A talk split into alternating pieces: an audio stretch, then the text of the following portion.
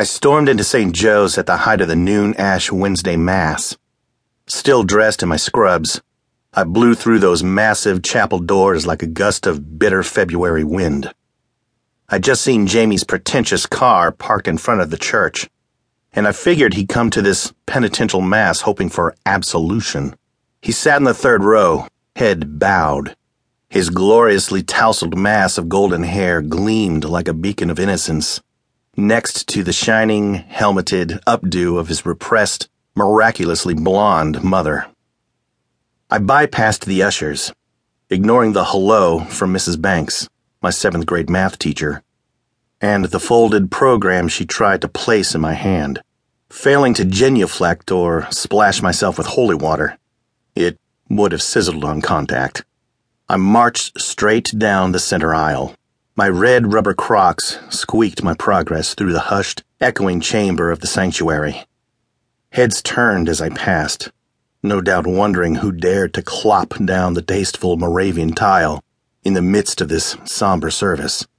It was officially the kickoff to Lent, and the house was packed with the well dressed, good citizens of Smithfield. Faces I'd known my entire life surrounded me, but I blocked them out. I'm sure that even Christ's eye was on me. The priest, Father David, droned the glum litany and looked my way for half a second before dismissing me, as if he was the voice of reason and I, little Marky Meehan, needed to sit my ass down and get with the program. Not happening.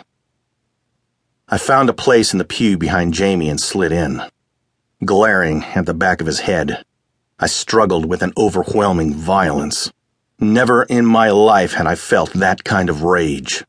I wanted to destroy him, not engage in some hissed conversation and exchange of keys. Fuck that. I was beyond civility.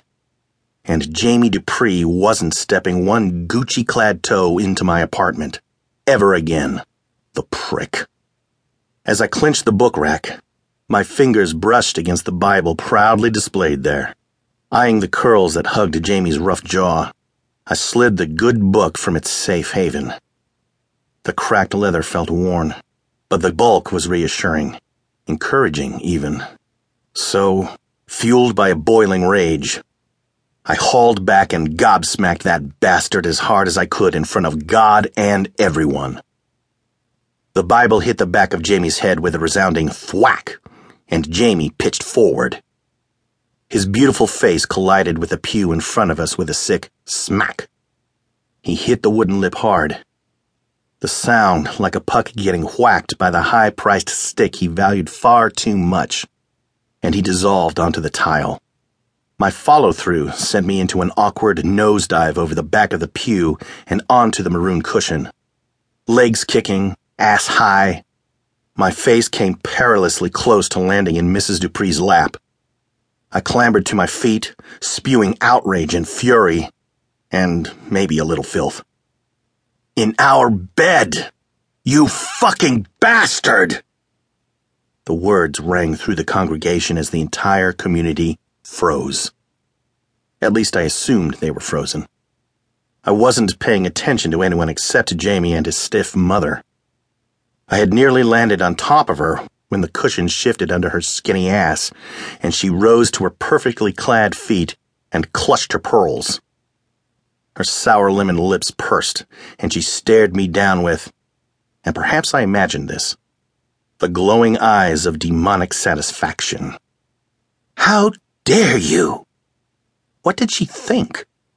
That her words mattered here? Conversation with Jamie was definitely not happening now. I didn't spare her another glance. Liberated of my usual control, I felt free. Or just out of my fucking mind. So I cuffed him again with the Bible. He went down a second time. The folks around me came to their senses and latched their rough hands onto my arms in some mockery of Christian brotherhood.